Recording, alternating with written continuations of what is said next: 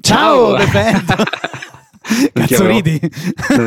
perché ti avevo appena fatto una domanda bruciapelo e hai eh, fatto partire la registrazione. Fammela nuovamente, fammela Ma nuovamente. è la settimana del tuo compleanno questa? Lo è, sbaglio? lo è, uè. Tanti auguri. Ma sai Giorgio. quanti ne faccio? Secondo me ne fai 28, 40, 40 no, non 40. li dimostri assolutamente. Cioè, adesso devo fare il serio per forza, maledizione. Eh sì, sono sono molto più vicini ai 50 che agli 0.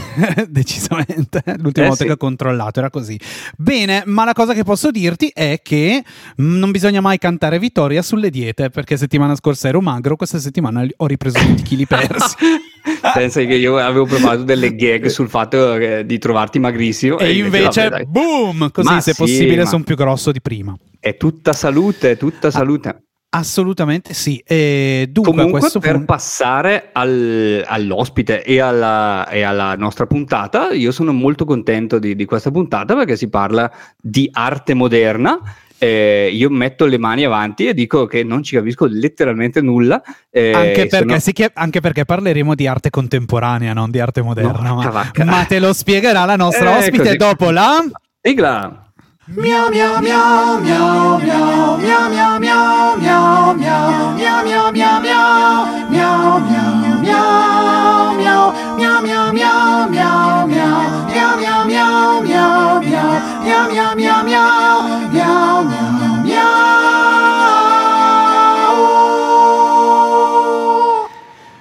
Benvenuta Camilla Bruni, anche conosciuta come una Camilla contemporanea e non una Camilla moderna. Moderna. Abbiamo già capito chi ha studiato arte dei due a livello scolastico. Fa. Tanti anni fa. Ciao Camilla. Ciao, grazie, grazie per l'invito. È un piacere averti qua e faccio un piccolo, così, una piccola presentazione, nonostante ti conoscano molto meglio di noi, però va bene. Allora, comunque diciamo che tu sveli curiosità sul mondo dell'arte contemporanea attraverso i social e lo fai con grande successo perché i, recentemente sei stata messa tra i profili d'arte da seguire secondo Art Tribune, cioè che così eh, una roba a caso, Mi e eh, tra i 50 TikToker secondo Wired, quindi stiamo parlando insomma di ottime, ottime citazioni, diciamo. Ottime credenziali. Quindi bene, benvenuta, sono molto contento e io mi ero, do- mi ero scritto una domanda da non, da non chiederti, ma visto mm. che Befeldo me l'ha tirata così, iniziamo subito a spiegare la differenza tra arte moderna e arte contemporanea. Benissimo, benissimo. Questa è una domanda che tra l'altro mi fanno molto spesso le persone perché... La, io lo davo per scontato io, vabbè. No, vabbè, le persone che non studiano storia dell'arte o beni culturali, comunque questa roba all'università, eh, fanno difficoltà spesso a distinguere l'arte moderna dall'arte contemporanea, ma in realtà non c'è una legge universale, cioè sono dei, dei, dei termini, in questo caso degli aggettivi, eh, che servono per semplificare lo studio. Quindi di solito si cerca sempre sia nella storia in generale che poi anche appunto nella storia dell'arte, ma anche nella storia della musica, eh, cioè in qualsiasi storia, diciamo, eh, si cerca sempre di dare dei limiti temporali. Eh, per una questione pratica, didattica, in realtà eh, dipende tanto dal critico.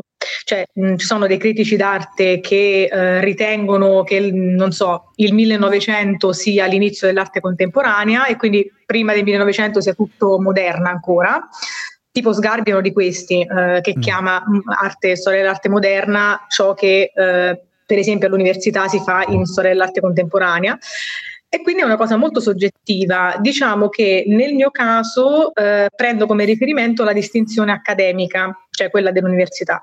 Quindi la storia dell'arte moderna convenzionalmente, eh, come la storia va dal 1492, eh, quindi la scoperta dell'America, al 1700, 1800, anche lì il confine è labile e, e, per contemporanea, quando vai a dare l'esame di storia dell'arte contemporanea all'università, vai dal, eh, dalla fine del 700 in poi o dall'Ottocento in poi. Quindi, Quindi realtà, una, un, un'idea di modernità un po' così da, da Pippo Baudo, diciamo. Sì, esatto. Quindi in realtà è soggettivo, non è una legge univoca. Cioè, c'è chi per esempio dice arte contemporanea sono gli artisti davvero contemporanei viventi per esempio. Certo, Quindi, se no contemporanea a chi? Esatto, Chiaro. anche perché l'arte è contemporanea sempre, cioè per chi vive quel contesto è contemporanea. Cioè. Quindi sì, Eh sì. eh, non, non è così difficile. Ci sono dei musei infatti che, che- che in realtà ospitano ehm, arte contemporanea, cioè proprio super recente, ma si chiamano musei d'arte moderna. Ce ne sono tanti. Certo. per non confondere le idee, insomma. Esatto, sì, Bene. sì, eh, All-. Adesso inizio con la prima domanda che intendevo farti per davvero. E- ed è una domanda importante. A cosa serve l'arte nel 2023?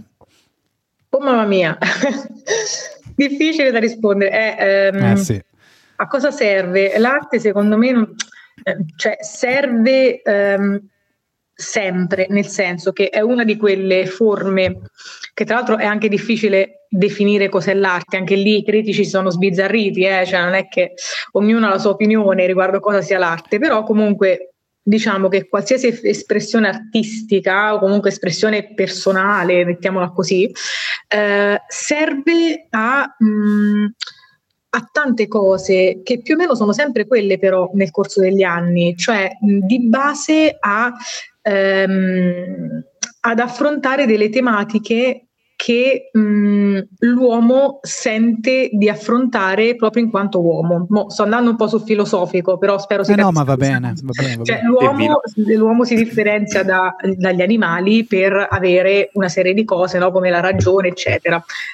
È, è come se fosse un impulso, secondo me, cioè un istinto che l'uomo mh, ha proprio per il fatto di essere dotato di ragione, quindi deve cercare un modo per parlare di tutto quello che sente a livello, diciamo, di, di- cioè, di tutto quello che avere la ragione comporta.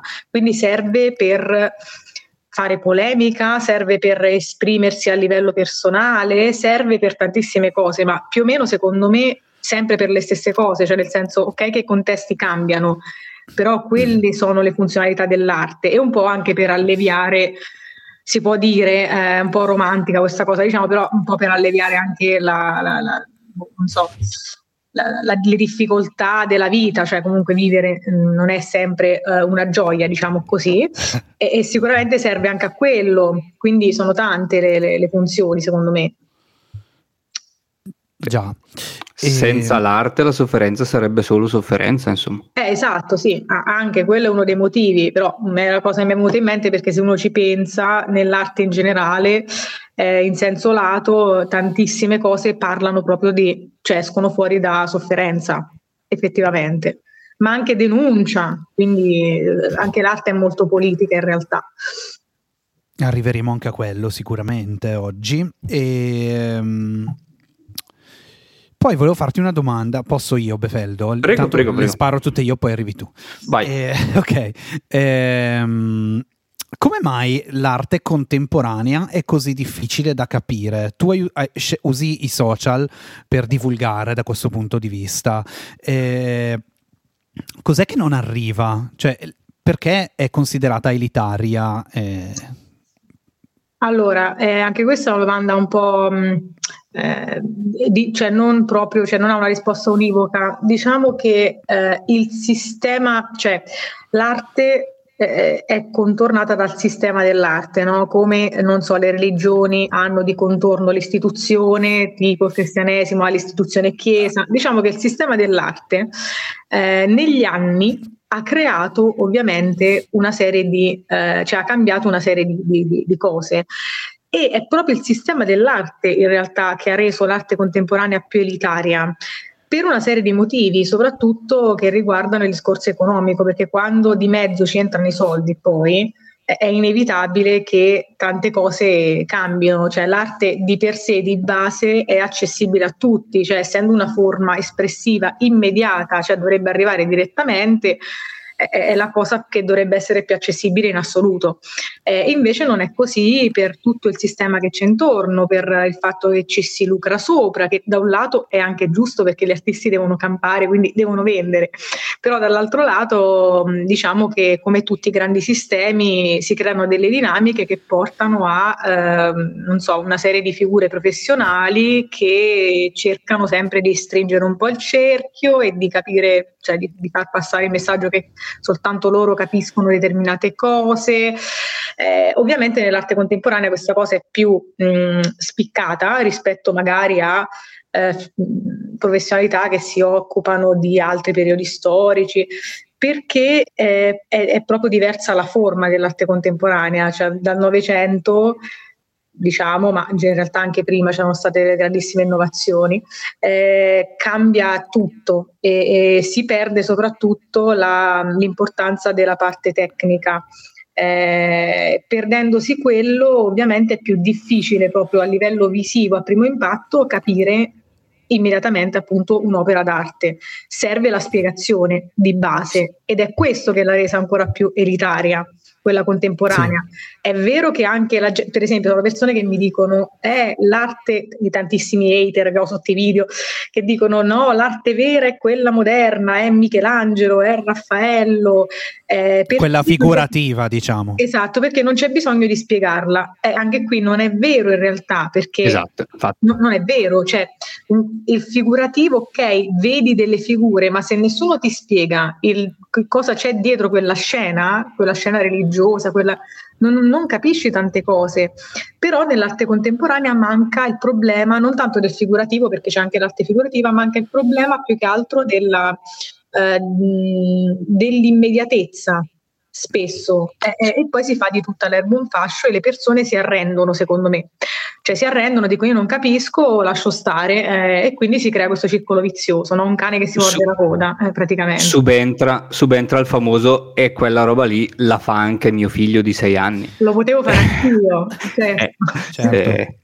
Tipo poi... il, famo- il, famoso taglio di fontana, insomma, esatto, no? che, sì, che sì, è sempre sì. l'esempio che si fa, però come, come si fa? Ecco, per esempio, eh, tu che utilizzi i social per rendere l'arte più accessibile.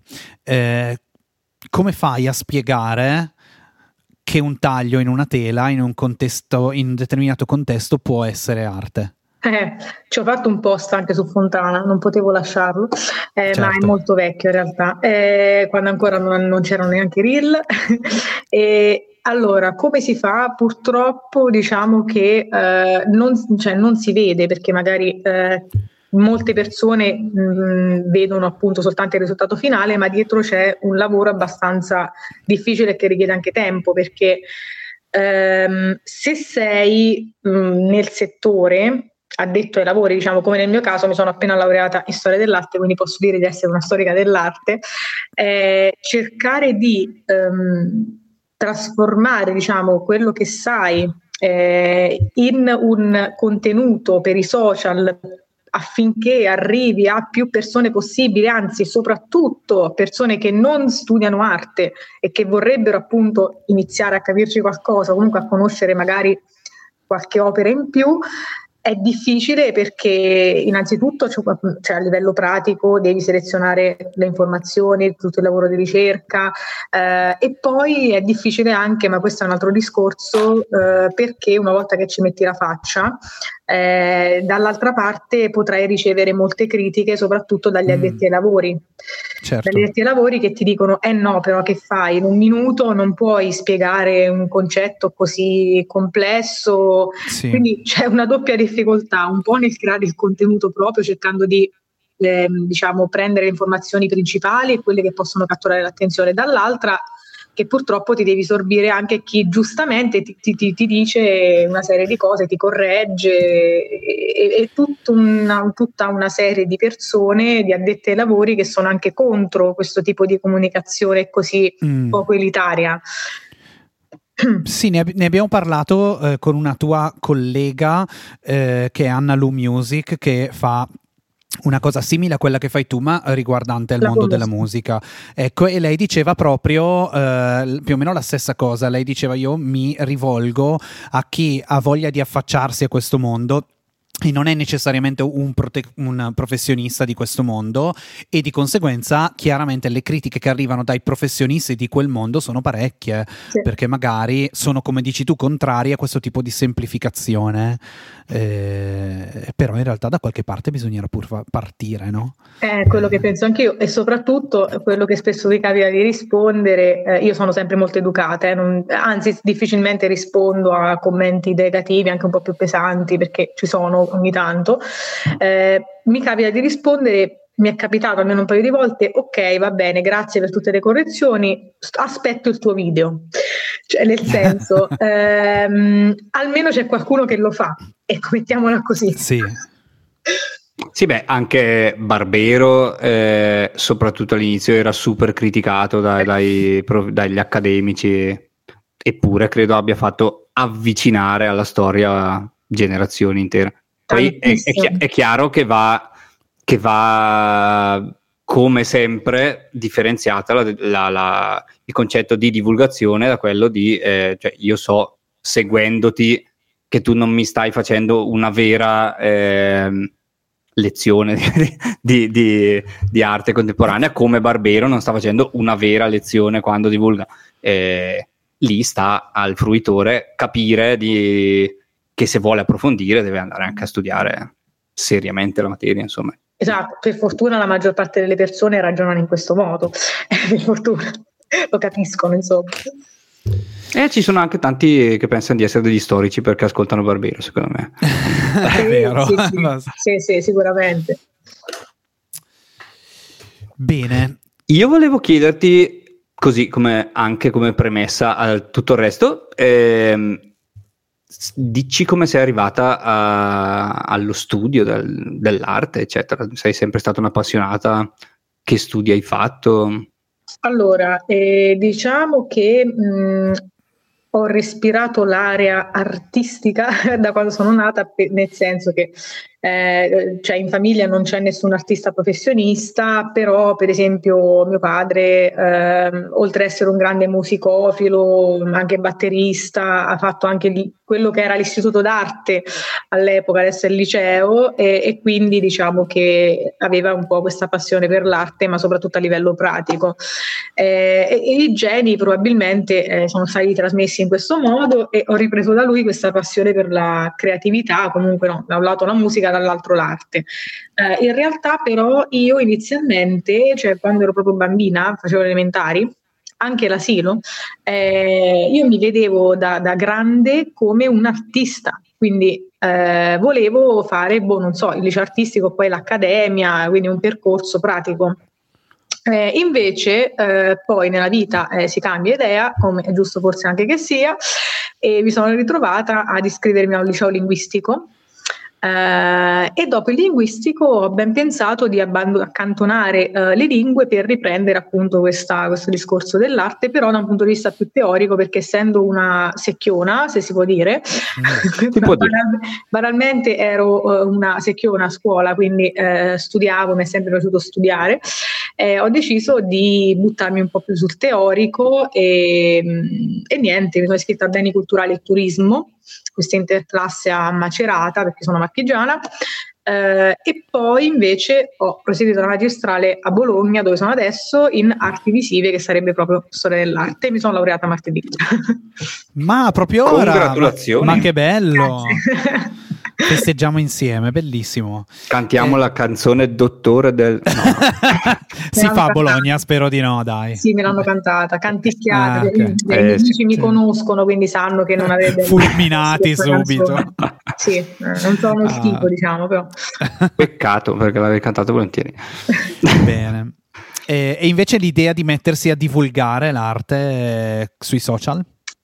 È nata con il primo lockdown Mm. perché eh, io mi ero laureata in triennale novembre 2019 ehm, e ero, avevo deciso di non iscrivermi subito alla magistrale perché ero piena piena in una crisi abbastanza seria proprio per lo studio eh, perché in Italia purtroppo l'università non è proprio una passeggiata e mh, mm, avevo deciso di non iscrivermi subito alla magistrale e di magari trovarmi un lavoro qualsiasi per mettere da parte qualcosina e poi riscrivermi l'anno successivo è scoppiata una pandemia mondiale nel 2020 quindi chiusa in casa non ho potuto di certo fare alcun tipo di lavoro perché all'inizio non, cioè, nessuno sapeva niente, il mondo si è fermato, ho, col- ho colto la palla al balzo per buttarmi in questa, in questa cosa e ho aperto un profilo Instagram inizialmente, un mesetto dopo anche TikTok, tra l'altro sono stata una dei, dei primi, delle prime a fare divulgazione su TikTok, mm. e, um, ancora c'era un target molto limitato, soprattutto bambini, pochissimi adolescenti, adesso è cambiato tutto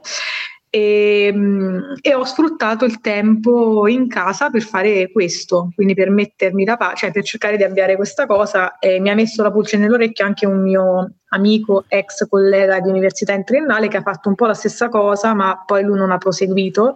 Aveva aperto anche lui una pagina Instagram, eh, però sull'arte medievale, perché è un medievista, quindi piuttosto che diciamo pubblicare cioè usare Instagram in modo diciamo passivo, soltanto da fruitori, abbiamo deciso di, di, fare questa cosa più o meno in contemporanea, supportandoci un po' a vicenda.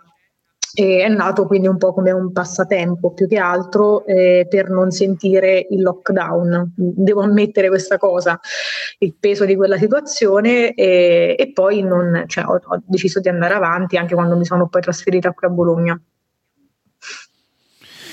E sì, praticamente ti sei messa a fare la creator senza saperlo in esatto. un periodo in cui magari questo termine neanche si, usa- si usava molto, a dire la verità. Esatto. E, ehm, no, credo sia, successo, credo sia, successo, a tanti eh, mm. emersi in quel, in quel periodo mm-hmm. di averlo fatto proprio per la, proprio per la, per la, per la pandemia. Quindi sì. anche lati positivi, insomma, questa pandemia. E viva le pandemie! Esageriamo. Sei un deficiente, va bene. Eh, bisogna sempre farsi riconoscere. Scusate, così. scusate. Eh, bene, allora io vorrei eh, tornare un po' all'arte e chiederti eh, alcune perché prima hai detto, hai detto, una cosa che mi ha incuriosito hai detto che l'arte figurativa esiste ancora e io eh, onestamente non ne conosco molta mi viene in mente per esempio Iago eh, nel, nella sì che è più o meno figurativo, ma non, sì, sì. non, non ne conosco molta. E, e, volevo chiederti che valore ha in questo, cioè che valore ha oggi l'arte figurativa? Allora, eh, ti faccio una premessa, eh, questa è una di quelle domande a cui io posso rispondere soltanto a livello personale perché Ma, ancora certo. non, competen- cioè non, sono un crit- non sono una critica d'arte. Quindi mh, mm, non sto proprio nel mondo del circuito proprio del, del dell'arte, eh, sono ancora più una teorica, diciamo, però ehm, il discorso è che mh, negli ultimi anni c'era stata un po' una, non una rivalutazione, però diciamo che un, una esplosione di arte figurativa era tornata un po' alla ribalta, tanti artisti facevano figurativo, si vendeva anche abbastanza bene. Eh, però in realtà mh, di, dipende sempre dall'artista, cioè se sei un figurativo bravo che, oppure che sa comunicare, perché per esempio tu hai citato Iago, Iago secondo me, oltre ad essere un bravissimo artista perché tecnicamente Chiaro. è bravo, a me non fa impazzire però per i miei gusti mm. personali, non è tra i miei preferiti, però è tecnicamente molto bravo e lui, per esempio, ha puntato molto sulla comunicazione. Lui è, un, è, stato bravissimo a farsi conoscere, soprattutto grazie ai social. Quindi sì. diciamo che il figurativo oggi sicuramente ha successo se sei bravo, ma anche se riesci a farti conoscere. Senza quello è molto difficile emergere con quel tipo di arte, per come l'ho vista io eh, ultimamente. Sì. Beh, infatti Ma... volevo chiederti quanto i social, eh, cioè tipo il classico videino reel di Instagram o di TikTok in cui l'artista i- iperrealista bam ti sbatte in faccia quello che sa fare tu dici wow yeah. E, e, quindi è immediato come, sì. come, citavi tu prima l'immediatezza dell'arte figurativa. Quindi secondo me i social hanno, hanno aggiunto qualcosa a quella branca sì, sì, ma i social aggiung- possono aggiungere qualcosa a qualsiasi tipologia di forma espressiva, per come la vedo io, se sai comunicare bene. Quindi, però anche lì mh, si tratta di opere spesso, per quanto riguarda il figurativo, eh, che magari sono impattanti, no? perché appunto la persona, cioè la maggior parte delle persone le capiscono immediatamente oppure eh sì. rimangono estasiate da questa, appunto questo iperreali- iperrealismo, mh, mm, da questi dettagli così belli, no? tecnicamente seguiti bene, però anche lì rimane un po' fino a se stessa l'arte figurativa, però adesso sto andando un po' sul soggettivo, eh. Eh, non so se sì, ma sono, è bello anche esprimere dei pareri. Io. non sono una materia Ok, okay bene. È un po' mh, sicuramente mh, essendo poco concettuale spesso sì arriva alle masse però mh, potrebbe essere cioè rischia di essere un po' fino a se stessa eh. Si firma oh la madonna sembra una foto la madonna soprattutto. Esatto. eh, ma eh, quindi visto che non sei un amante del figurativo ehm, mi verrebbe da chiederti mh, dopo le mh, avanguardie del Novecento che si, che si che si, studi- cioè che si studiano, chi, insomma, chi studia arte studia. E cos'è, cioè, cos'è arrivato di ugualmente dirompente, ugualmente nuovo successivamente, cioè eh. dagli anni 50 in poi? Allora, secondo me mh, qualcosa di paragonabile alle avanguardie non c'è ancora stato. Okay. Ci sono quelle cose che però è un mio parere da storica dell'arte Camilla Bruni, poi senti un altro storico dell'arte e ti dice un'altra cosa. Ehm, ne inviteremo un altro, dai. Esatto, sarebbe bello un confronto. No, esatto. vabbè, le avanguardie sono una di quelle cose che mh, sono successe una volta, difficilmente capiterà una cosa così concentrata, degli anni così concentrati anche in futuro, no? Ma questo è accaduto anche nella musica, che ne so, boh, eh, certo, in, sì, in sì, tanti chiaro. altri ambiti. Però mh, ci sono anche quelle che sono state definite neo-avanguardie, cioè che la critica ha definito neo-avanguardie a partire dagli anni 90, più o meno, dagli anni 80-90, anche lì i confini non so, così marcati e le neoavanguardie sono un po' diciamo delle riproposizioni delle avanguardie ma in un contesto completamente diverso. Quindi quella è stata diciamo una cosa molto simile, però anche lì si tratta di ripresa neo-avanguardia, cioè come il classicismo e il neoclassicismo. Sì. È una ripresa, eh, le avanguardie sono state, cioè, quello è stato un periodo secondo me più unico che raro della storia dell'umanità, per come la vedo io. Certo. Eh, magari eh, da profano e ignorante dico, servirebbe cercare le nuove avanguardie in contesti molto più repressivi dai nostri, dove magari mh, mm, Infatti, davvero c'è terreno fertile perché qualcosa fiorisca eh, tipo sotto dittature, eccetera. Sì, ma infatti eh, il discorso è che poi vabbè, qui si apre pure un'altra, un'altra parentesi che è quella del, del, del, fatto che si parla sempre solo dell'arte occidentale, cioè i manuali sono eh, con l'arte certo. occidentale di base, eh, come anche quelli di storia. Più, no, di storia già cambia un po' di più, però l'impronta è sempre quella Vabbè, ancora. Anche storia è quella occidentale, eh, mentre nel resto del mondo ci sono delle cose che purtroppo non conosciamo, ma che anche io non conosco. Eh. Eh, però eh, c'è da dire che forse la differenza è che mh, dopo le avanguardie, le grandi rivoluzioni eh, che ci sono state sono state più singole, cioè legate magari a un singolo artista con una singola opera, oppure a un singolo artista. Invece nell'avanguardia era un clima diverso perché erano tanti artisti insieme che da soli sì. proprio si categorizzavano proprio spesso quasi sempre, perché i futuristi, surrealisti, dadaisti con i loro manifesti eh, sono, hanno scelto loro di essere quello. Eh, invece successivamente è stata più una cosa singola, diciamo. Sì.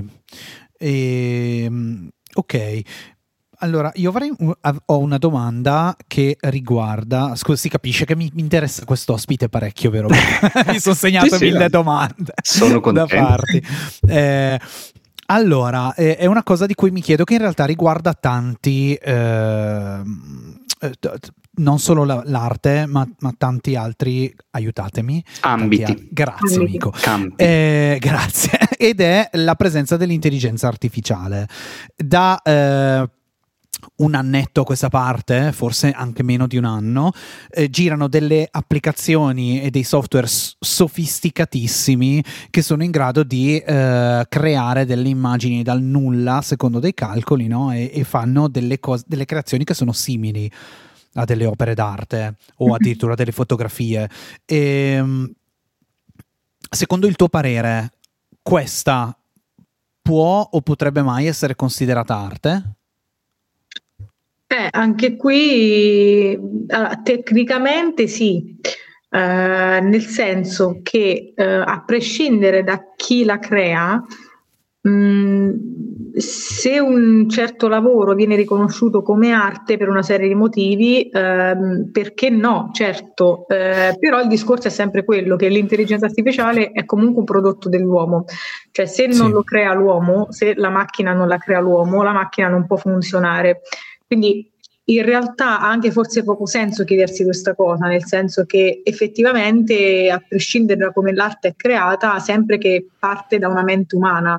Poi sì, certo, sì. il discorso che il, poi il robot, chiamiamolo così, la macchina può andare anche da sola, no? eh, senza un input particolare, eh, magari in futuro sarà così, spaventa anche questa cosa, però magari sarà così, però senza la, la, la mente umana eh, quella cosa non sarebbe stata possibile. Quindi a prescindere dal sì. mezzo, l'arte, cioè l'arte si può fare a prescindere dal mezzo di base, quindi per me sì, certo, si può chiamare arte, assolutamente. Se okay, dipende, okay. Cioè, se è una cosa che può essere definita come tale, perché cioè, anche per gli uomini non è che io mi sveglio la mattina, sono un artista, ho fatto un'opera d'arte, non è proprio così certo. che funziona. Quindi... Sì, io ho un, ho un, amico che abbiamo avuto anche come ospite che si chiama Vincenzo Salvia ed è un, un produttore musicale eh, che eh, si diverte a fare delle cose molto nerd e gli ho visto fare una cosa proprio utilizzando questi software, non ricordo che software utilizza, ma allora lui ha utilizzato ehm, chat GPT, che è un altro software dove tu puoi comunicare, chattare con un bot eh, che è incredibilmente onnisciente, ha utilizzato questa conversazione con eh, ChatGPT per far creare al bot una descrizione che poi ha copiato, ha inserito nel uh, generatore di immagini e ha fatto creare quindi delle immagini che però sono state create dall'interazione con la chat di là. E allora lì ho visto un, lui non è, un, non è un artista, mm, non è un artista a parte musicale, e lì, però ho visto, secondo me, una, una, grossa intuizione di utilizzare i mezzi e creare qualcosa che ha a che fare però con, con l'essere umano che appunto utilizza questi mezzi per creare delle cose. Mi è molto piaciuta questa cosa. Sì, sì, ma è molto interessante, anzi forse è ancora, è ancora anche presto per parlare dell'intelligenza artificiale legata all'arte perché siamo veramente ai primi esperimenti. Eh. Cioè, eh, siamo le prime. Io, per esempio, vado spesso in giro per mostre piccole, diciamo, per gallerie, spazi espositivi, quindi non le grandi mostre nei musei. E sì. poco tempo fa, in occasione di Art City, che è questa rassegna che fanno in concomitanza d'arte fiera qui a Bologna, in cui sono tutte mostre gratuite, centinaia in giro per, per la città gratuite qui a Bologna, ce n'era una, effettivamente una sola sulle tante, con un'intelligenza artificiale, cioè con un progetto, diverse opere chiamiamolo più progetto più che opera, realizzata da un'intelligenza artificiale insieme a degli artisti, ovviamente. Quindi, Quindi sì, quella è... potrebbe essere un'avanguardia, forse. Potrebbe, sì, potrebbe, però l'avanguardia, diciamo, per definirsi tale, deve comunque creare un gruppetto di persone. sì bello consistente, quindi anche qui bisogna vedere se sarà il singolo artista che farà l'opera geniale e rivoluzionaria oppure se si creerà un gruppo, un movimento. Eh, io son, credo più la, che sarà la prima, eh, okay. la prima opzione, però anche lì qualcuno ci potrà sorprendere, però bisogna ancora aspettare perché è presto. Certo. E Vai, Posso vai. fare una domanda io? Prego, scusami. Mi, mi Interrompi pure, vai. Eh, io parlerei così nel nostro ehm, di Italia, come è messa l'Italia a livello di arte contemporanea e quanto nell'artista italiano, eh, cioè quanto l'artista italiano viene influenzato dal fatto di avere tutta la storia che abbiamo a livello artistico. nel senso è, più o meno agevolato rispetto ad un artista che magari non ha quel peso sulla, sul groppone. Allora, eh, purtroppo non ti so rispondere con precisione perché non sono un artista, quindi bisognerebbe chiederlo agli artisti eh, emergenti italiani, come sopportare questo peso, tra virgolette. Però c'è da dire una cosa, che in realtà l'Italia negli anni ha perso un po' il suo primato, cioè non è sempre stata polo di riferimento per gli sviluppi e le innovazioni del, dell'arte, anzi nell'arte contemporanea purtroppo è rimasta un po' indietro, passatemi il tempo. Eh no, appunto, ma, ma, magari proprio per questo nostro guardare al passato, intendevo io. Ah sì, probabilmente anche, eh, probabilmente sì, è stato anche quello, certo. Eh, il non innovarsi abbastanza, però sono, una serie di, di motivi. Eh, diciamo che nel Novecento poi con, con le avanguardie proprio a livello geografico eh, si trovavano in città non in Italia, tranne il futurismo, eh, no, perché il futurismo è, è nato sì. in Italia. Eh, e quindi da lì poi sì, mh, mm, c'è stato un periodo un po' di, cioè in cui l'Italia ha perso un po' il suo primato. Mh, attualmente eh, mi sembra di vedere che in realtà la posizione geografica non voglio dire che sia ininfluente, però le cose sono un po' come si dice, mh, pareggiate, diciamo, eh, perché è un mondo molto più connesso, ovviamente, quindi sono caduti anche tanti privilegi, diciamo, no? in questo settore. Però ecco, non, non, ti so rispondere con precisione, cioè bisognerebbe chiederlo a chi fa proprio l'artista com'è stare dentro al sistema dell'arte. Eh, da quello che sento, magari qualche amico, seguendo anche pagine sui social, non è semplice fare l'artista, essere un artista emergente in Italia, però è più un discorso legato al sistema, cioè è proprio difficile eh, camparci. Ecco. E infatti questa era una domanda che, che avrei voluto farti, cioè fare arte costa? Avrà un costo, eh. suppongo. Sì, mm, vi posso dire anche, cioè non, non, è sempre così, sono anche le persone oneste per fortuna, però eh, il mondo dell'arte è quel mondo in cui a volte gli artisti per esporre devono pagare. Mm. Penso di... Cioè. Quindi se li Credo che a livello artistico in tanti campi funziona, sì, funziona così. Appunto. Sì, sì. Quindi ecco, considerando questa cosa si capisce quanto sia un po' a volte una presa in giro, perché che, che significa che io devo, devo, pagare per essere, cioè tu gallerista devi credere in me, non è che sono io che ti devo pagare, poi che ti prendi le percentuali sulle vendite, è giusto che certo, sia così, però... Eh, però è così e poi si sgomita tanto perché è anche vero che con la tecnologia, più che con la, te- sì, vabbè, con la tecnologia sembra un, una boomer adesso, vabbè, con il, eh, mondo, con il mondo interconnesso eh, sono cambiate tante cose anche in questo settore perché tutti hanno più accesso a tutto.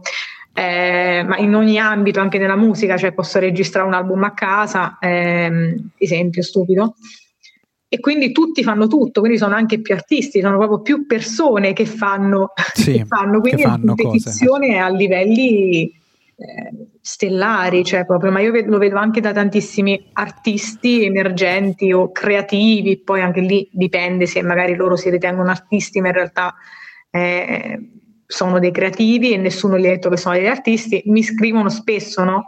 Quindi per, per avere magari dei pareri oppure per farsi conoscere e vedo che sono tantissimi, tantissime sì. persone cercano di, di, di, di andare verso quella strada. Quindi c'è una concorrenza incredibile. Ehm, allora, ti ho chiesto se fare arte costa, ma invece seguire l'arte costa? Seguire, cioè, seguire, nel senso di quello che faccio io, che ne so, creare sì, le pe- mh, mm, allora, le persone a cui tu ti rivolgi uh-huh. vogliono avvicinarsi al mondo dell'arte, vogliono iniziare a seguirla, a frequentarla. Uh-huh. Ci, le occasioni per frequentare il mondo dell'arte eh, sono tante. Mm. Ci sono, sono gratuite, bisogna pagare biglietti su biglietti, bisogna, cioè, eh, lì dipende, diciamo, dalla nazione in cui ti trovi, eh, dalle leggi che ci sono in materia. In Italia non è molto gratuita, l'accesso all'arte non è gratuito, anzi, eh, mi sembra che tutti i musei siano a pagamento, non mi sembra che ci Mm. sia qualche museo gratuito, potrei sbagliarmi, però Solo in qualche- alcune occasioni, tipo sì, tranne le domeniche, vabbè, a parte le iniziative, sì, sì, sì, sì. Le iniziative e o il volontariato, vabbè, tipo il FAI, questa roba qua, ehm, però mh, se devo dare un'opinione personale, secondo me è anche giusto, cioè in realtà ci sono tante cose da analizzare nel discorso gratuità o meno, sono tanti fattori molto tecnici, specifici, mh, c'è- c'entra di mezzo il diritto dei beni culturali, un sacco di roba, però eh, costa, sì, eh, costa però quanto può costare una qualsiasi altra attività, quindi è sempre un discorso di priorità. Eh, poi ecco, le iniziative gratuite sicuramente sono un bel modo però per avvicinare le persone. Eh, perché la domenica al museo effettivamente potrebbe essere una cosa che sprona la persona che magari non, non ci andrebbe, ah, un giorno piove, non può andare a fare la passeggiata, eh, trova un museo aperto e è bella, poi da lì magari dice ah però in questa città c'è anche quest'altro museo, pago volentieri per andare. Eh, però sì, certo, c'è un investimento che uno deve fare per, eh, ma, ma è giusto anche perché bisog- cioè, devono essere, cioè il personale deve essere pagato, eh, anzi non viene neanche pagato a sufficienza. In Italia siamo veramente messi molto male per quanto riguarda questo. Cioè, È strano. Sei la Strano. prima che ci dice una cosa del genere in, in un campo qualsiasi. Strano, sì, sì, c'è- ci sono un sacco di polemiche nei musei perché gli operatori sono veramente sottopagati.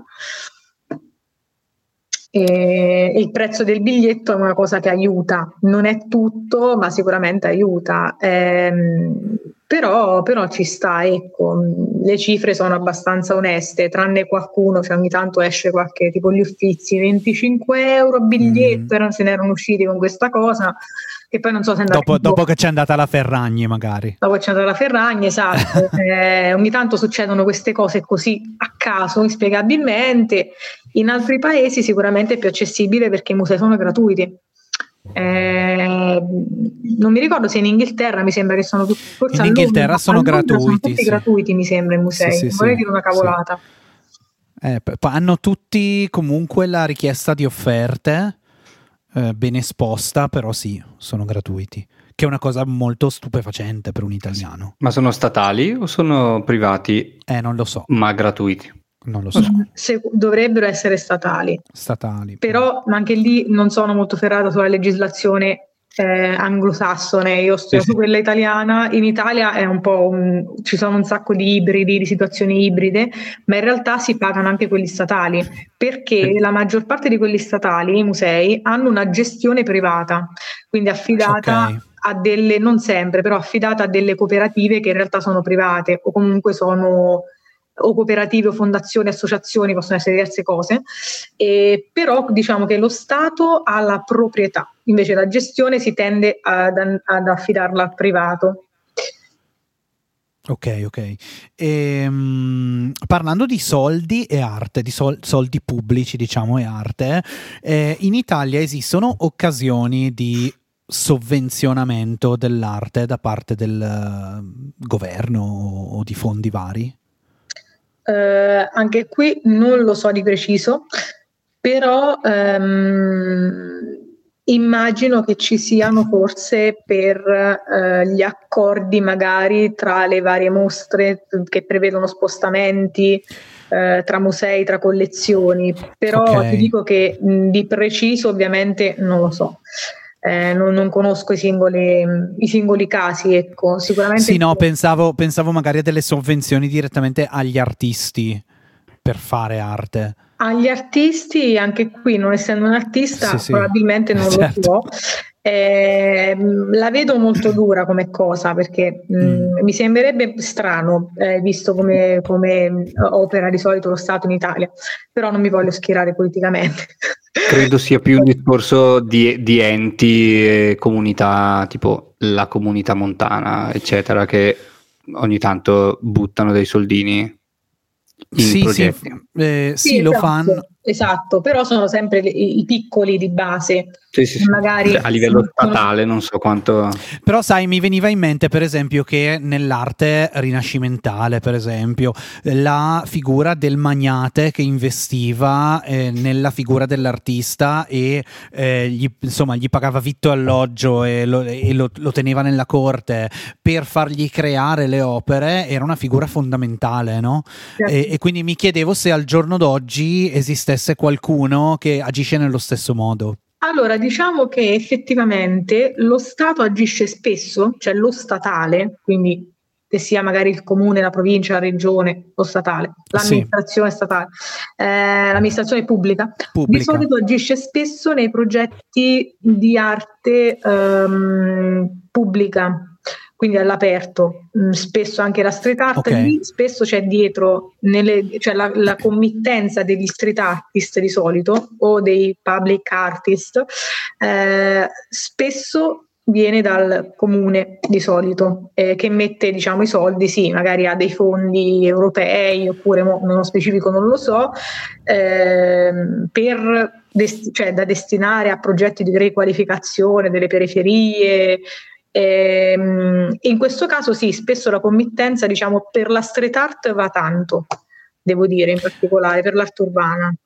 Sì, è vero, e eh, infatti an- eh, qua con un, un filo di, di polemica mi, So già cosa vuoi, mi so verrebbe cosa da vuoi dire, scusami, eh, se l'arte è urbana ed è street, eh cazzo vai a prendere i soldi dal comune. Eh, No. eh, eh, questo è un discorso anche difficilissimo perché poi bisogna distinguere, cioè l'arte urbana eh, si divide in due macro categorie, cioè quella legale e quella illegale. eh, Ok. che spesso si mescolano tra di loro perché l'artista che inizia come writer illegalmente e poi spesso diventa street artist, mh, vabbè, cioè, ognuno ha Sì. il suo caso singolo. Eh, però effettivamente questa è una polemica che va avanti da, cioè polemica, ognuno la pensa un, mo- un po' a modo suo. C'è Sì, è un ritiene- pensiero, certo. Sì, c'è chi dice che soltanto quella legale sia giusta, diciamo, quindi vada appunto finanziata, invece quella illegale no, perché sono graffiti che imbrattano e vandalismo. Qui si entra in cavilli un po' difficili, però ehm, certo è che effettivamente eh, la street art, cioè l'arte urbana in generale, quindi anche poi la street art, quella legale, diciamo così, eh, nasce da, una- da un qualcosa di istintivo, di spontaneo, quindi non nasce con la commissione che, eh, Esatto. cioè con, con la committenza eh, del comune.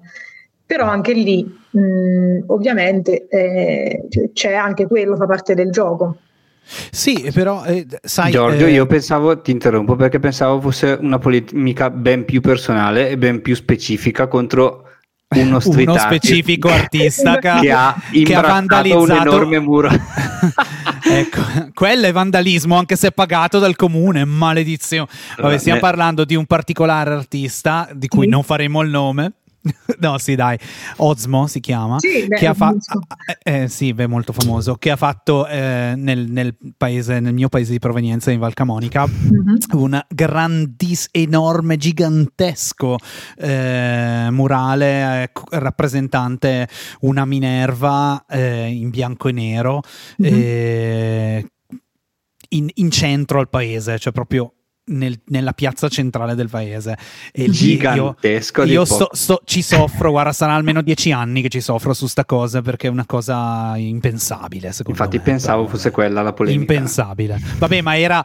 ne- e, e io Ciao, stavo cercando. Osmo. Siccome lì c'è di mezzo, vedi, c'è una triangolazione particolare. C'erano dei soldi pubblici investiti dal comune che ha dato all'artista di punta o comunque al più conosciuto a cui hanno avuto accesso carta bianca in un contesto di beni culturali chiarissimo perché è un paese di origine medievale e ci hanno fatto fare questa roba senza poter in qualche modo intervenire o addirittura credendo che fosse bella che è una cosa ancora più grave Sì, magari Bene. fallo in periferia, ecco, di solito Eh, si fa sì. così. Ecco. esatto Sì, diciamo che vedi quella, alzi gli occhi e vedi un castello medievale in Eh, cima sì. a quella collina. Vabbè, vabbè sono, delle, de- sono, delle, derive, sono delle derive, no? Perché poi si entra in quella, in quella sorta di... Ehm, cioè, il, è un problema culturale, io la vedo così, è un problema culturale. Eh, mancando la, ver- la vera conoscenza dell'arte, il vero interesse nei confronti dell'arte, si finisce ad investire su delle cose perché comunque fa bello investire sull'arte. Sì. Esatto. ma senza un reale interesse, no? E poi ne vengono fuori delle cose, esatto. No, eh, questo è un argomento, tra l'altro, che io ho dovuto anche affrontare per la mia tesi, perché ho scritto okay. una tesi sull'arte pubblica e, um, effettivamente quel discorso è quello che la critica dagli anni 90 ha iniziato proprio a riflettere su questa cosa, cioè su di come la nuova tipologia di arte pubblica eh, che non è solo la street art, eh, è una cosa più ampia, ehm, non, ha, non, ha, più funzione decorativa, mentre quella vecchia, la, il vecchio modo, la vecchia scuola, diciamo così, ma neanche scuola, sì. il vecchio modo di fare arte pubblica mm. era prettamente decorativa, poi con la scusa del commemorativo magari, no? il memoriale, mm. per qualche, però cioè negli Stati Uniti negli anni Ottanta c'erano queste commissioni di arte pubblica che avevano questi fondi e, e li buttavano praticamente creando queste sculture al centro delle piazze eh, commissionate sì. grandi artisti che però erano fini a se stessi. Cioè è lì è fine a se stessa. Eh, e poi rischi anche di creare inquinamento visivo se non scegli la piazza giusta, effettivamente. Che, che bella parola, inquinamento visivo, sì. come mi piace. Dobbiamo come renderla inquinamento visivo. No, però vedi, il discorso è proprio quello, è proprio che il, l'artista... Ehm, è, è, è, senza dubbio che Osmo sia un grande artista, eh, perché ho visto delle sue cose nei contesti giusti, molto più ispirate.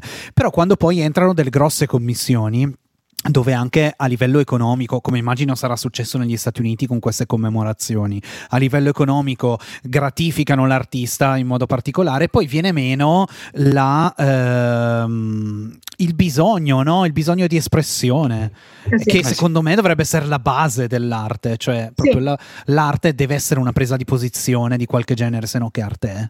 E lì sta il singolo artista, c'è chi mm. magari eh, decide di mettere da parte un po' sue, il suo pensiero, la sua poetica per un discorso economico e c'è chi invece si rifiuta categoricamente. Eh, tanti si, si, rifiutano e dicono no, col cavolo, eh, quindi di, dipende, sì, dipende. Sì. Certo è che se io fossi un artista eh, mh, realizzerei un qualcosa in linea anche con il mio pensiero, quindi, eh, però quello, quella è una questione di carattere, immagino. Cioè, di attitudine personale. Sì. Cioè, secondo te l'arte eh, esiste senza un punto di vista? Mm, punto di vista intendi dell'artista? Cioè dell'artista, sì. sì. Mm, in alcuni casi sì. Cioè un, ci sono del, delle tipologie diciamo, di forme espressive, di operazioni artistiche che magari hanno come intento proprio quello di partire in maniera un po' più neutrale o comunque lasciare alla libera interpretazione lo spettatore. Quindi in realtà dipende dalla, sì. dalla, dalle singole opere. Certo, la maggior parte eh, partono da un punto di vista, perché comunque siamo, eh, c'è, c'è un artista dietro, c'è una persona che la crea. Però alcune volte lo spettatore è proprio lasciato libero di interpretare quello che, quello che vede come vuole, senza limiti. Esistono questi casi. Entro un po' nel filosofico, è comunque un punto di vista, nel senso, sì, esatto. quella sì, scelta sì, è già una scelta artistica. Esatto, esatto, sì, assolutamente. Già ti poni eh, in una maniera eh, in cui, cioè già questo è un atteggiamento che ti influenza poi in come tu guardi l'opera. Sì, sì.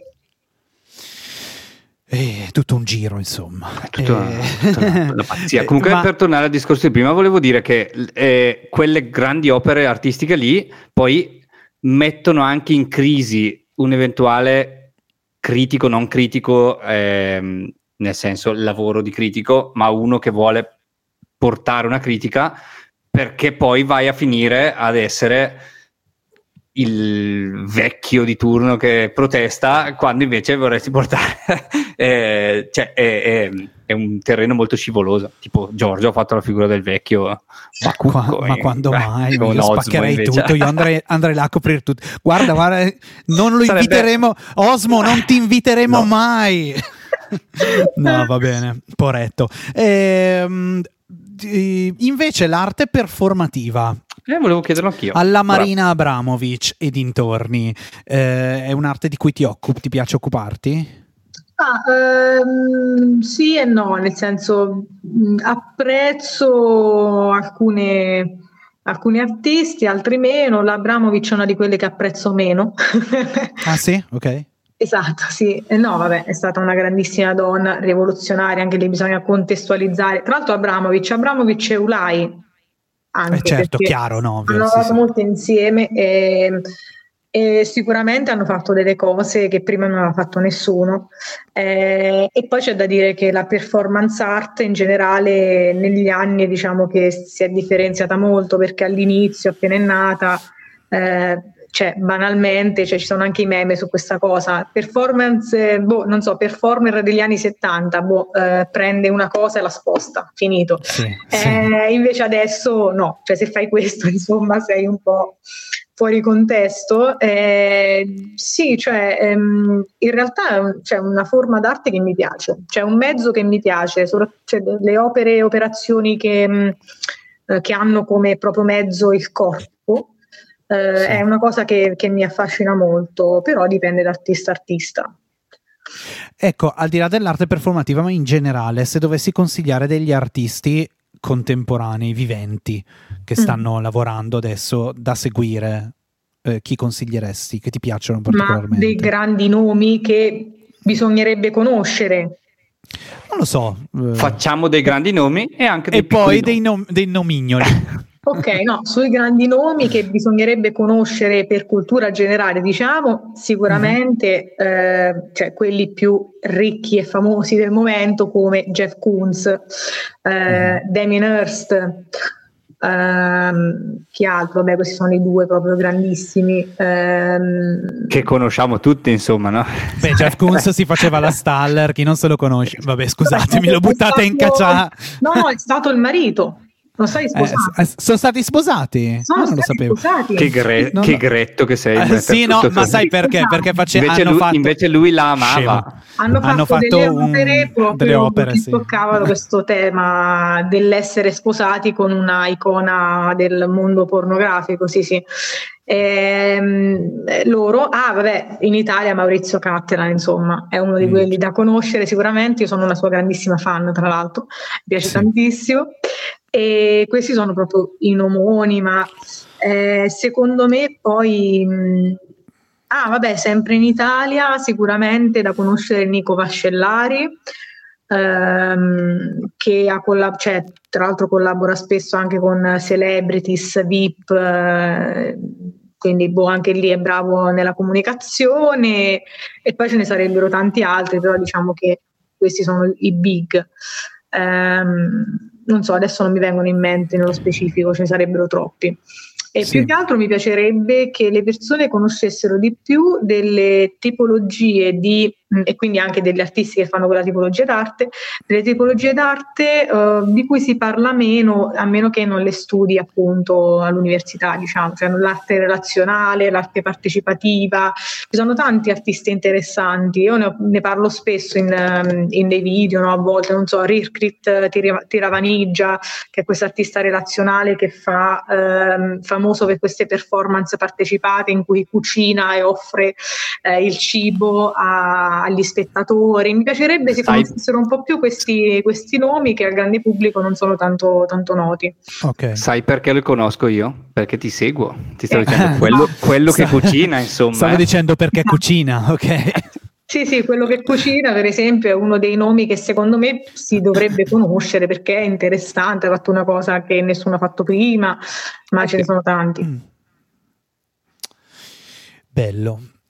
Bene. Eh, Siamo arrivati all'ora, quindi... ok, quindi allora grazie prima di tutto per, tutto per tutte queste belle cose che ci hai detto e cercheremo di impegnarci e seguire un po' di più Mm-mm. l'arte, eh, che è una cosa che fa bene e che, e che poi... Perché io sono convinto che poi questa cosa... Tutti, tutta l'arte, ma seguire qualsiasi tipo di arte poi apra le menti e migliori la società alla fine. Eh Sono sì. d'accordo, sono d'accordo. Pur- Ma la purtroppo- cultura in generale, la cultura, Eh, bisogna, io dico sempre, bisogna leggere, bisogna ascoltare, bisogna leggere, bisogna guardare film, libri, musica, quello che vi pare, però fate cose, non rimanete nel limite, ne- nei, nei vostri limiti di quotidianità. Cioè, quindi, Sì. Mi, sem- mi sembra una situazione politica fertile su questo, su questo, su questo sì. discorso.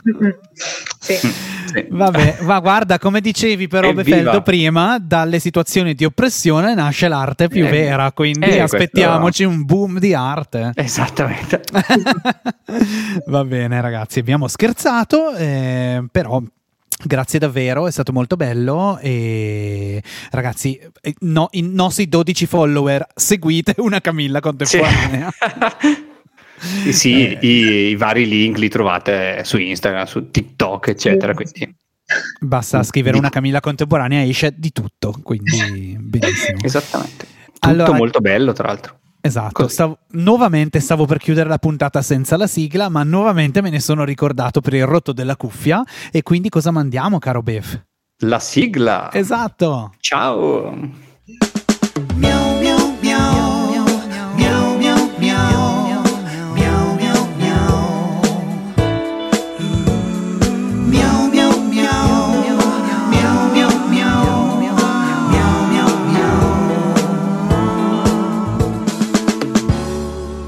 Miau. Miau. Miagola per favore, Camilla. Miau. Grazie.